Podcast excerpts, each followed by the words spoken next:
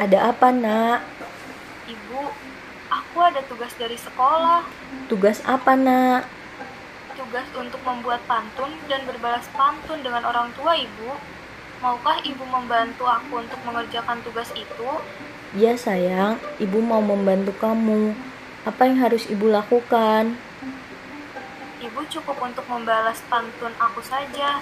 Ini Ibu, aku sudah membuatkan pantunnya. Ayo Ibu, kita buat sekarang. Ya, ayo sayang. Dimulai dari Sarah dulu ya.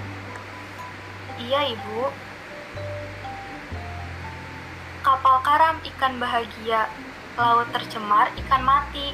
Kurangilah garam dan gula agar terhindar dari hipertensi. Ibu balas ya, Nak. Pandai berkata, pandai bertutur. Pandai bertutur, silat lidah. Lakukanlah olahraga teratur agar sehat peredaran darah.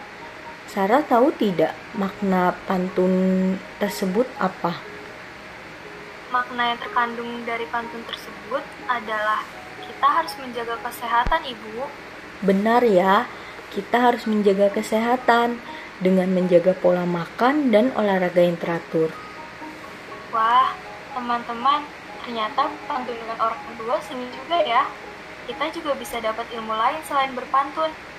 Ada ilmu lain, yaitu bahwa kita harus terus menjaga kesehatan dengan menjaga pola makan dan olahraga yang teratur. Teman-teman harus terus menjaga kesehatan ya. Sampai jumpa lagi teman-teman.